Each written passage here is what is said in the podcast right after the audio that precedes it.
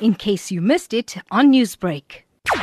When I first heard about it, I mean, obviously, I think the whole of South Africa was was extremely shocked and just disgusted at what had happened. But I think for me, being in the profession I'm in, I obviously think objectively and I, I try to look at it from both sides of what was going on with him at the time. But what this is a little child, and I think all of us were just absolutely shocked and just fearful. So just as a human, I would say that. We do know that the seven year old victim yesterday did testify via camera at court in cases like this where a victim, especially being so young, has to come forward and replay and relive the traumatic experience. Mm. As a psychologist, can you tell us how does this affect the child psychologically? Obviously, this, this happens, and if a child can stand and testify, it can be a powerful aspect to the trial, but it is extremely stress inducing for a young child to have to go through that and to relive something as traumatic as that. So it would obviously have a huge adverse impact on the child psychologically, psychosocially. And I think one thing in particular is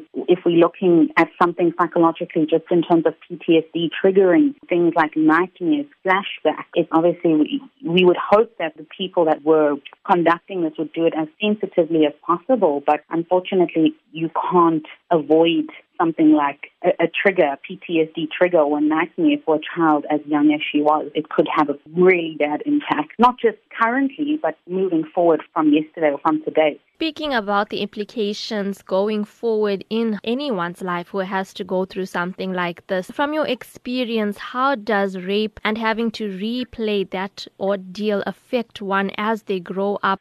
I think just in terms of the rape itself, there's consistent research which will explain how child sexual abuse, rape will affect the development of the child, whether it be developing a psychological disorder, PTSD, depression, substance use, there's all these kinds of risks we face. But in terms of if you if you're looking at just the child standing trial, PTSD is something that occurs six months after something has happened, six months, ten years, twenty years. A child or an adult then could have recurring flashbacks, nightmares, severe depression, severe anxiety, relational problems, problems with intimacy. You mentioned intimacy later on in life, having difficulties there, having difficulties in relationships, and so on. As a clinical psychologist, what advice would you give to someone who has been raped to try to overcome that ordeal? So, obviously, for a child, I mean, look, my advice would be a consistent